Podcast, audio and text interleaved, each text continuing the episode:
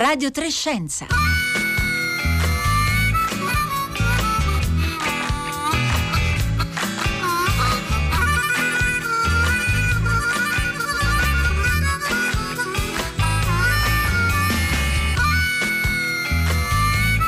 Buongiorno da Rossella Panarese e benvenuti a Radio Trescenza. Sono le 11 e 31 minuti, sommario della puntata di oggi.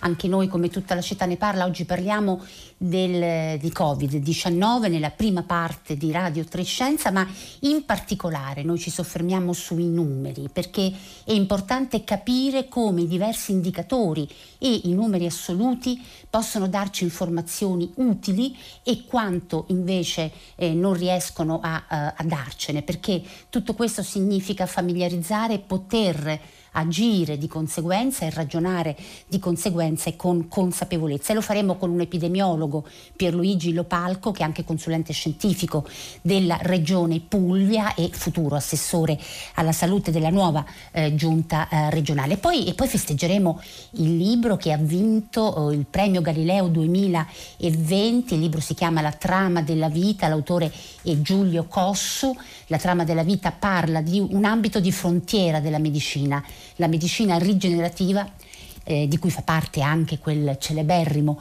editing genetico che potremmo dire finalmente quest'anno ha ricevuto il premio Nobel eh, della chimica. Ma poi Giulio Cossu in questo libro racconta la sua esperienza personale di ricercatore, facendo riferimento anche a cocenti e bellissime eh, sconfitte, perché, e vale anche per questa pandemia, la scienza va avanti eh, così. E allora 335 5634 296 per inviarci domande e commenti.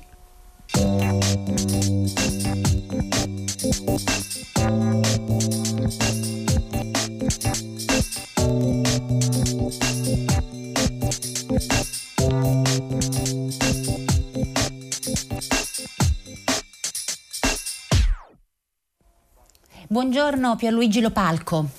Buongiorno, buongiorno a tutti.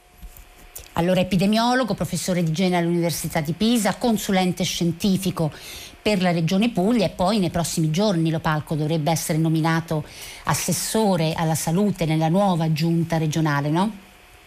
Sì, eh, diciamo, sono tempi tecnici dopo le elezioni, però dovrebbe avvenire presto. Dunque, Pierluigi Lopalco, noi oggi ci concentriamo sui numeri, sugli indicatori, su quei numeri che per voi epidemiologi sono fondamentali per capire l'andamento dell'epidemia, quello che ci dicono e quello che non possono eh, dirci. E intanto le faccio una domanda secca, ormai siamo nella seconda ondata? Ah, credo che non ci sia alcun dubbio, evidentissimo. Ecco, ieri eh, sul Corriere della Sera lo scrittore Paolo Giordano ha pubblicato un editoriale dal titolo Il contagio è esponenziale, dobbiamo agire subito. E lui scrive una cosa che credo che sia molto importante da ricordare perché l'impressione, dice Giordano, è che non abbiamo ancora chiare tutte le implicazioni del termine, cioè crescita esponenziale, che non ne capiamo la portata e che finiamo così per ragionare e agire in modo inappropriato. Che vuol dire crescita esponenziale e perché non... E, e ci siamo in questa crescita esponenziale guardando ai numeri che sono davvero preoccupanti, ieri 11.705 nuovi casi. Guardi, probabilmente il, il, concetto di crescita esponenziale non è chiarissimo, cioè non è facile da comunicare e non è chiaro diciamo, a chi non ha eh, dimestichezza con la matematica. Invece un concetto molto chiaro è il concetto di tempo di raddoppio, cioè ehm, quando c'è una crescita diciamo, molto veloce, ogni x giorni, diciamo ogni tre giorni, ogni quattro giorni, ogni cinque giorni, i casi raddoppiano. Quindi che cosa vuol dire? Vuol dire che ad un certo punto da 20 casi io dopo 3-4 giorni me ne trovo 40, dopo altri 3-4 giorni me ne trovo 80 e così via. Arriverà un momento che se questa crescita non viene interrotta, io nel giro di 3-4 giorni da 1000 passo a 2000, poi da 2000 a 4000, da 4000 a 8000 ed è quello il momento di crisi in cui il sistema va in tilt cioè quando cominciano a raddoppiare dei numeri consistenti, dei numeri alti. Perché se raddoppia 20 trovo 40, ma se raddoppia 2000 trovo 4000. e quindi è dal 2000 al 4000 è questo salto che può avvenire in pochi giorni che diventa ingestibile. Quindi è questo concetto che bisogna saper comunicare, cioè in una crescita esponenziale arriva un momento in cui se la crescita non viene fermata, questa crescita diventa ingestibile ed è quello a cui stiamo assistendo uh, in, questi, in, questi, giorni ed è quello che poi ha portato ieri appunto anche il Presidente del Consiglio con la sua conferenza stampa ad esporre le misure eh, di cui ha parlato proprio tutta la città ne parla eh, un'ora, eh, un'ora, fa. Pierluigi Lopalco, eh, insomma è chiaro no? il momento di crisi eh, quando avviene guardando ai numeri, alla progressione dei numeri assoluti che ogni giorno noi eh, appunto riceviamo nel, nel, nel pomeriggio. Esiste anche la possibilità di fare un'ulteriore comprensione locale del rischio, cioè della zona in cui uno si trova ed è utile per un cittadino eh, parlare o, o capire il livello di rischio locale? Ma sicuramente sì. Eh, anche se, attenzione, non dobbiamo cadere nell'errore che se in una zona non ci sono casi, allora ognuno può fare quello che gli pare, eh, perché qui dobbiamo sempre ragionare in termini di prevenzione. Cioè è chiaro che se in una certa provincia, in una certa città c- c'è evidenza di circolazione locale, bisogna stare molto attenti. Laddove invece non c'è questa evidenza, bisogna fare di tutto perché la circolazione non parta. Quindi comunque il tema della prudenza deve essere un tema che deve prescindere dal fatto che nella propria città ci siano o non ci siano dei focolai attivi.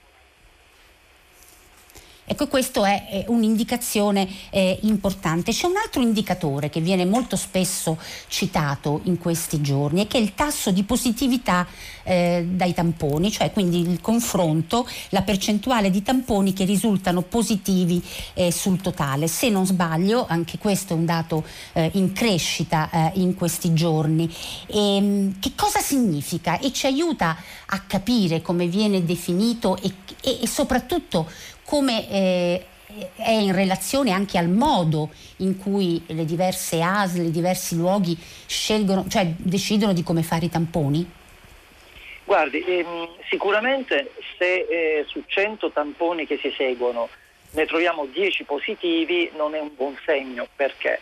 Perché eh, vuol dire che eh, si sta, come dire, restringendo quella che è la base nascosta, no? il famoso iceberg nascosto. Noi dobbiamo cercare di far emergere l'iceberg nascosto. Per far emergere l'iceberg nascosto dobbiamo fare il più possibile allargare la platea di persone a cui fare il tampone e se allarghiamo la platea di persone a cui fare il tampone saranno tantissimi tamponi negativi, perché ovviamente includeremo in questa platea tante persone che magari potevano anche non ricevere il tampone o comunque per le quali il rischio era basso. Se invece troviamo una percentuale di tamponi molto alta, significa che stiamo andando molto mirati, che comunque è una buona strategia perché almeno eh, si va a fare quello che è la cosiddetta attività di contact tracing. Però eh, possiamo, ci può venire il dubbio che tante persone eh, positive, asintomatiche, non stiano ricevendo il tampone. Quindi da solo questo elemento ci dà un'indicazione generale, questo elemento poi deve essere eh, associato a quella che è la conoscenza locale della strategia, della capacità di fare tamponi per poter appunto farci dire che effettivamente la situazione è o non è sotto controllo. Oggi questo tasso di positività con i numeri di ieri eh, a quanto è? Naturalmente è in crescita, questo lo abbiamo visto. A quanto stiamo? Guardi, è molto variabile da regione a regione, eh, per cui ci siamo allontanati dall'1% che era diciamo, quel tasso di positività che avevamo nella fase diciamo, di calma, nella fase, nel, nella fase estiva. Stiamo, siamo fra il 5 e il 10% di, a seconda delle varie zone anche perché non dimentichiamo che all'interno delle regioni ci sono anche delle differenze molto forti, ci sono delle province molto poco colpite, altre province che invece sono più colpite in cui il tasso di crescita è più alto. Quindi voi epidemiologi e tutta, diciamo, coloro che, che, studiano l'andamento dei contagi dovete fare sia una valutazione locale e sia poi anche fare riferimento ad una media nazionale che poi è il numero che viene di solito eh, comunicato. Eh, arrivano intanto i primi messaggi, le prime domande per Luigi Lopalco qui al 335 5634 296 e appunto molti chiedono di spiegare questo tasso di positività eh, tam- sui tamponi e, e Andrea ci dice ma quando i numeri crescono così rapidamente, quando si arriva a quel momento di crisi a cui lei ha fatto riferimento, il tracciamento non riesce a stare dietro. Ha ancora senso eh, fare il tracciamento anche quando i numeri sono molto alti? Pierluigi Lopalco.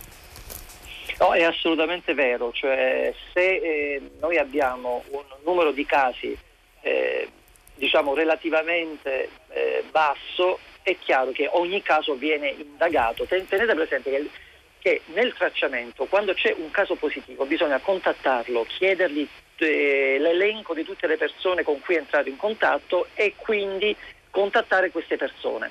A sua volta queste persone sono invitate a fare il tampone. Nel caso in cui uno di questi contatti risultasse positivo, scatta un secondo anello di indagine, quindi una specie di catena di Sant'Antonio. Ogni caso positivo genera un numero di telefonate, di tamponi e di controlli che è davvero altissimo. Per cui servono molte persone, cioè è, è, è questo numero di persone che fa il contact tracing è un numero finito. Ecco perché bisogna interrompere con azioni di prevenzione, bisogna interrompere il, la crescita dei nuovi casi, perché ad un certo punto eh, il sistema si satura. E, e, non esiste sistema al mondo, per quanto possa essere effic- efficiente e per quanto possiamo mettere in campo delle persone, non esiste sistema al mondo che può andare addietro ad una crescita esponenziale cioè non ce la facciamo proprio un numero finito, come lei dice, le risorse umane che possono poi eh, seguire il tracciamento quando i numeri eh, sono troppo alti. Molte delle domande, dei commenti per Luigi Lopalco, naturalmente dei nostri ascoltatori e ascoltatrici riguardano le modalità, come accedere al tampone, le lunghe ore, i lunghi giorni eh, che a volte si, bisogna aspettare per eh, avere i risultati e questo crea naturalmente un'ansia nelle persone, nei cittadini. Gli chiediamo senso di responsabilità e chiediamo loro di essere informati per agire in modo appropriato. Però certamente questo è un, uno degli elementi di debolezza? Oppure è quasi inevitabile che sia così di fronte a questi numeri? Pierluigi Lopalco. Guardi, Parlo anche all'organizzatore perché lei ha questo certo. doppio ruolo per noi molto interessante, no? di epidemiologo e di consulente, poi fra poco anche di assessore regionale. Mi, mi, mi dica. Guardi, noi di fronte per esempio ad una crescita di casi che abbiamo avuto nella provincia di Bari, che è quella più colpita in questo momento, per esempio la scorsa settimana siamo riusciti a reclutare 15 medici, cioè, che eh, le assicuro che è un numero altissimo in una, in una, provincia e in una condizione come quella italiana in cui di medici non ce ne sono. Erano eh, neolaureati che in due o tre giorni abbiamo sottoposto al training e si sono messi subito a fare eh, il contact tracing, a fare attività di contact tracing. Ehm, questi, diciamo, per dare un'idea, cioè questi sono i numeri. Momento, e noi abbiamo appunto nella, stes- nella stessa provincia almeno 100 indagini al giorno 100 indagini al giorno da portare avanti.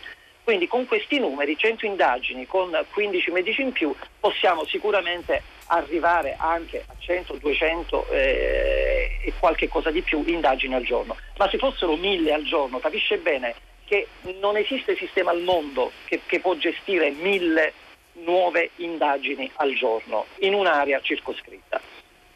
Quindi eh, la questione dei numeri è importante e lo stesso anche i tamponi. Io capisco che ci può essere frustrazione in, eh, in una persona che magari ha la febbre e il medico di base ha detto di fare il tampone e l'ASLA non, non è riuscita ad organizzarsi per mandargli la, la, una comunicazione, per spiegargli come fare, eccetera. Il problema dell'organizzazione è fondamentale in questo caso, dobbiamo cercare di rendere il più possibile eh, facile, facile l'esecuzione del tampone e nello stesso tempo dare al cittadino tutte quelle informazioni utili su cosa fare anche se non abbiamo il tampone. Allora ricordiamoci che l'importante nel corso di una pandemia è che tutte le persone che sono a rischio di contagio, cioè che sono state a contatto con un positivo, prima ancora che ricevono il tampone, è importante che siano a casa, Cioè è importante che limitino i loro contatti, l'importante è che non vadano al lavoro, che, che, che non vadano in giro a eh, continuare a contagiare gli altri. Quindi, e questo vale anche per, mi perdoni eh, lo palco perché questo vale per sì. ognuno di noi, cioè anche se uno la mattina si alza con un raffreddore, con un tra virgolette banale raffreddore, è meglio che rimanga a casa. Allora guardi, se possibile sì, il banale raffreddore è difficile che sia un caso, un caso di infezione da coronavirus, però se uno si alza la mattina con un po' di febbre deve restare a casa ma proprio cioè, non esiste che si esca in questo momento che si esca di casa con la febbre. La febbre è un sintomo importantissimo perché è il primo segno di un'infezione da coronavirus. Eh, il mal di gola, il raffreddore, vabbè, ci si mette la mascherina, magari si consulta il medico perché poi sarà il medico a individuare anche la situazione di rischio, a individuare appunto l'opportunità di uscire o non uscire, però con la febbre si resta a casa, se, ancora prima di sentire il medico. Pierluigi Lopalco, le domande sono tantissime e fra qualche minuto la devo salutare e lasciare eh, al suo lavoro, ma proprio perché stiamo partendo eh, oggi questa puntata, questa prima parte dedicata a cercare di capire che cosa in modo corretto ci possono dire gli indicatori che per voi epidemiologi sono importanti ma che vengono comunicati anche a noi cittadini, c'è un altro eh, indicatore che viene spesso eh, citato ed è il numero di riproduzione eh, di base, ossia il numero di individui individui che in media vengono contagiati da una persona con una malattia infettiva, in questo caso dal virus SARS-CoV-2 e si chiama R con 0. Che cosa significa? Ed è importante per noi cittadini capire la variazione di questo, di questo indicatore. Ma guardi, il, il, cittadino ovviamente può soltanto prenderne atto, eh, cercare di capire appunto eh, qual è il livello di prudenza che deve mantenere in funzione di certi indicatori. Quindi è molto, è, è molto importante appunto, che siano poi gli operatori di sanità pubblica a, a, a, spiegare qual è la situazione locale. Allora un R maggiore di 1 significa che la curva è in crescita, cioè significa che la, eh, il contagio si sta espandendo perché un contagiato contagia più di una persona cioè, uno, cioè maggiore di uno significa questo, che da un caso si genera più di un caso, quindi significa, capisce bene che da un caso se ne generano due, poi da due se ne generano quattro e si, e si appunto attiva quella famosa crescita esponenziale. Un R tipo 1,2 significa che in media, in media una persona ne contagia più di uno, quindi significa che comunque c'è una crescita del contagio. Ogni volta che R supera 1 bisogna dire, suonare un campanello d'allarme e mettere in atto delle misure di prevenzione. A quanto siamo oggi nella media? Naturalmente questa è una stima, ovviamente, perché poi ci sono i cosiddetti super diffusori che contagiano molte più persone, no? A seconda Certo, ecco perché parlavo di media. Cioè, la media esatto. significa quello perché magari ci sono tanti casi che non contagiano nessuno, poi ce n'è uno che ne contagia 10. Allora, quindi contagia tantissimi. Ecco. Esatto, a quanto quindi, stiamo in questa media nazionale in questo momento? Siamo fra 1 e 2, quindi 1, qualche cosa quindi un campanello d'allarme che, cui dobbiamo... È un campanello eh, d'allarme tenere... importante, è molto importante. Eh, Pierluigi Lopalco, le faccio un'ultima domanda e la, eh, la, metto insieme anche ad una delle tante domande che ci stanno eh, inviando. In questi giorni, in queste settimane, è una sorta di mantra, no? Eh, dobbiamo però confrontare con quello che è successo a marzo e questo continuo fa riferimento anche sui social network, suona un po' come un eccesso di rassicurazione, no? E allora un ascoltatore ci dice, ma come possiamo rispondere a coloro che dicono che eh, siamo rispetto a marzo a un numero di morti eh, bassissimo. Ecco, cosa vuol dire fare questo confronto e usare l'indicatore, ahimè, purtroppo eh, drammatico de, dei morti? Allora, purtroppo i numeri che noi abbiamo oggi non sono confrontabili con i numeri di marzo, perché la situazione della ricerca dei casi è completamente diversa.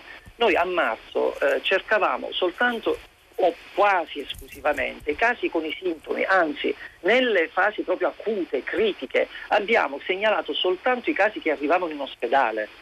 Quindi capite bene che eh, la base nascosta di marzo oggi per fortuna non è più nascosta. Quindi come numero di casi totali oggi possiamo aspettarci un numero molto più alto, anche 5, 6, 7 volte più alto di quello che abbiamo osservato a marzo, osservando lo stesso numero di ricoveri. Quindi abbiamo un vantaggio, che è un vantaggio legato alla conoscenza, cioè al fatto che possiamo osservare meglio il fenomeno, possiamo capire bene eh, come sta evolvendo il contagio. Però do- questo messaggio non deve essere altresì troppo rassicurante perché comunque se noi lasciamo correre il contagio, noi man mano che aumentano i casi totali, che sono per gran parte asintomatici con pochi sintomi, aumenteranno percentualmente anche i ricoveri e purtroppo anche i decessi. Quindi dobbiamo intervenire prima di arrivare a quel momento. Pierluigi Lopacchio, io la ringrazio. Un'ultima domanda perché so quanto è frustrante per un cittadino ascolta, per un ascoltatore che sente una sua dichiarazione e poi ha una domanda impellente. Franco dice: Ma se la febbre mi passa dopo un giorno, due giorni, posso uscire? Allora, se la febbre si è avuta per un giorno, due giorni e poi passa, molto probabilmente era, eh, era un'infezione banale uno spostamento della temperatura molto banale. Generalmente un'infezione da coronavirus quando compare la febbre anche a bassa, non tanto febbre alta, è anche una febbricola, però persiste per diversi giorni. Quindi la febbre di un giorno due giorni, poi passa, si sta magari uno o due giorni a casa per essere sicuri che, che si sta bene e si può tornare al lavoro.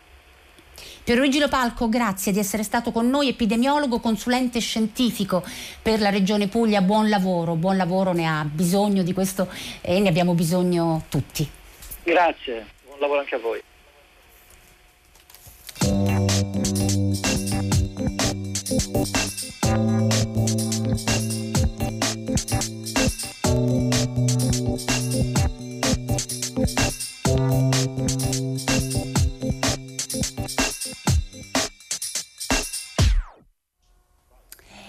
Premio Galileo 2020, quattordicesima edizione, un premio che è cresciuto in questi anni perché ha una particolarità che lo rende particolarmente eh, prezioso, cioè un premio che ha una giuria scientifica che sceglie una cinquina, ma poi i giurati che decretano il libro vincitore sono studenti e studentesse non solo venete perché il premio si svolge eh, a Padova, ma da, anche da altre regioni italiane. Bellissima cinquina questa, in questa edizione, la voglio intanto citare il libro di Andrea Brunelli e Guido Barbuiani, Il giro del mondo in 6 milioni di anni, pubblicato dal Mulino, Senza confini di Francesca Boninconti, le straordinarie storie degli animali migratori per Codice, Cybercrime di Carola Frediani, Attacchi globali e conseguenze locali per Eupli e poi di Anna Derrico Il senso perfetto, ossia mai sottovalutare il naso per l'edizione Codice, mentre il libro che ha vinto quest'anno il premio Galileo 2020 è La trama della vita, autore Giulio Cossu. Buongiorno Cossu e tanti tanti complimenti. Buongiorno a lei e grazie. Tutto bene col dentista, sì? Non voglio svelare sì, niente, sì, ma avevamo paura non, di non, non riuscire ho, a raggiungerla. Ho le guancione gonfie riesco a parlare bene. Eh, complimenti davvero, la trama della vita uscito per Marsiglio Editore, il sottotitolo già aiuta a capire di che cosa parliamo, la scienza della longevità e la cura dell'incurabile tra ricerca e false promesse. Abbiamo pochissimi minuti del suo libro, naturalmente abbiamo parlato, lo trovate sul nostro sito molto eh, a lungo, però è necessario Giulio Cossu che seppur brevemente lei ci ricordi che cos'è la medicina rigenerativa di cui fa parte anche l'editing genetico CRISP-Cas19 che quest'anno ha ricevuto il premio Nobel per la chimica con le due scienziate Dudna e Charpentier. Cos'è la medicina rigenerativa? Così Dunque, in, parole molto semplici, è una nuova branca della medicina che invece di somministrare un farmaco o tagliare via una parte malata, cerca di rigenerare i nostri organi.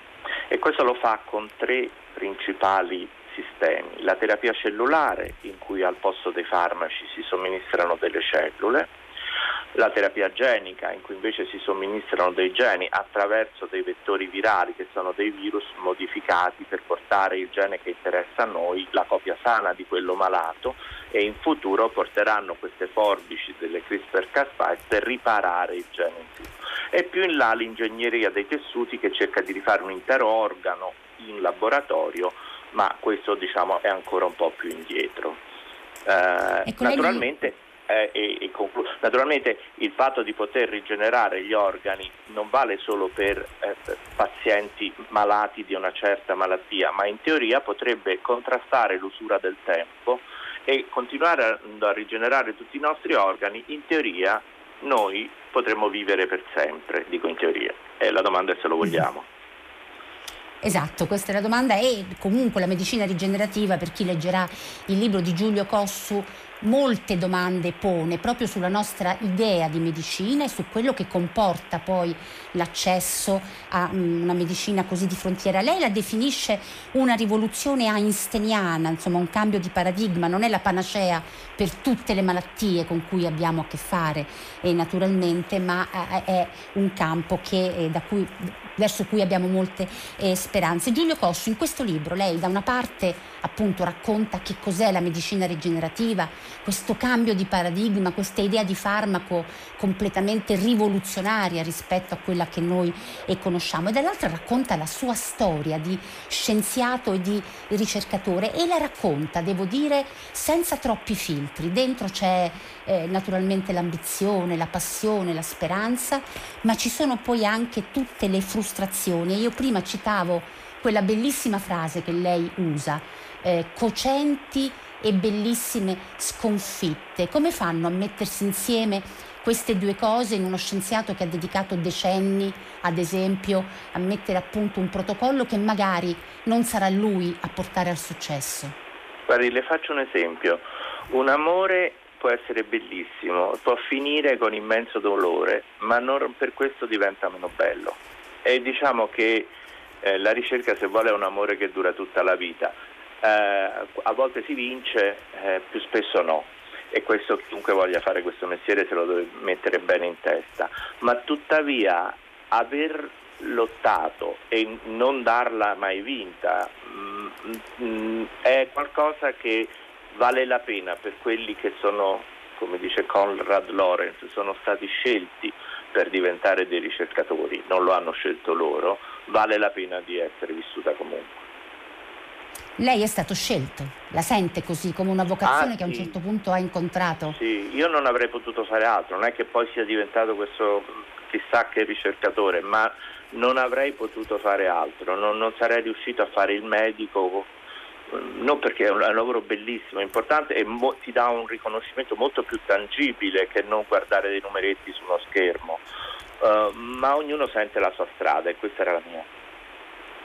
Ecco, Giulio Cossole attualmente insegna a Manchester medicina rigenerativa ed è alle mani in pasta, sempre di più con trial clinici che, che lei ha avuto anche in Italia, che non hanno avuto diciamo, il successo che lei si aspettava, ma che continua perché la strada naturalmente è molto, è molto promettente. E Giulio Cossu, lei lo racconta molto bene, mi dica solo in un minuto perché abbiamo quasi sì. finito il tempo Cosa, cosa, come si mettono insieme tre parole che lei usa continuamente nel libro? Frustrazione, immaginazione e ambizione, cioè volercela fare. Eh, lei ha detto in tre parole, eh, ha sintetizzato oh, lo spirito di un ricercatore. Deve essere ambizioso, deve voler arrivare dove altri non sono arrivati prima Uh, deve essere tenace, questo sì, perché sicuramente sarà frustrato tante tante volte nella vita e non deve mollare. E, e poi mi sono scordato la terza parola, per cui non, mi ricordo, non posso commentare. Dicevo frustrazione, e spera- ambizione e immaginazione, perché la eh scienza beh, sì. va avanti così. Dovrebbe andare avanti così, ma questo sarebbe un discorso che ci porterebbe molto, molto lontano. Mm-hmm e non abbiamo sì, il, il libro, anche, il libro è pieno anche di individuazioni, indicazioni di problemi, dall'accesso ai fondi ad una visione troppo imprenditoriale della ricerca e così via, ma chi leggerà il libro troverà tutte queste domande e anche le opinioni di Giulio Cossu. Tanti complimenti Giulio Cossu per questo libro molto bello che mette insieme la trattazione scientifica con il racconto della sua lunga carriera di ricercatore che si è occupato e continua ad occuparsi della distrofia muscolare di eh, Duchenne Ancora auguri e naturalmente buon lavoro al vincitore del premio Galileo 2020, Giulio Cossu, La trama della vita, Marsiglio, editore. Allora siamo alle 11.59 minuti, si chiude Radio Trescenza, Marco Pompi, Cristina Santi, Paolo Conte, Francesca Boninconti, Marco Motta e Rossella Panarese che vi parla, vi ringraziano, vi auguro una buona continuazione di ascolto con il concerto del mattino qui a Radio 3.